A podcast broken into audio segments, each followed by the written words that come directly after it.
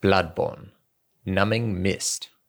Throw to create a mist cloud that numbs a hunter's life essence and prevents restoration of HP. Said to be used by the blood hunters of Cainhurst, its recipe is a secret closely guarded by the line of nobles inhabiting the castle.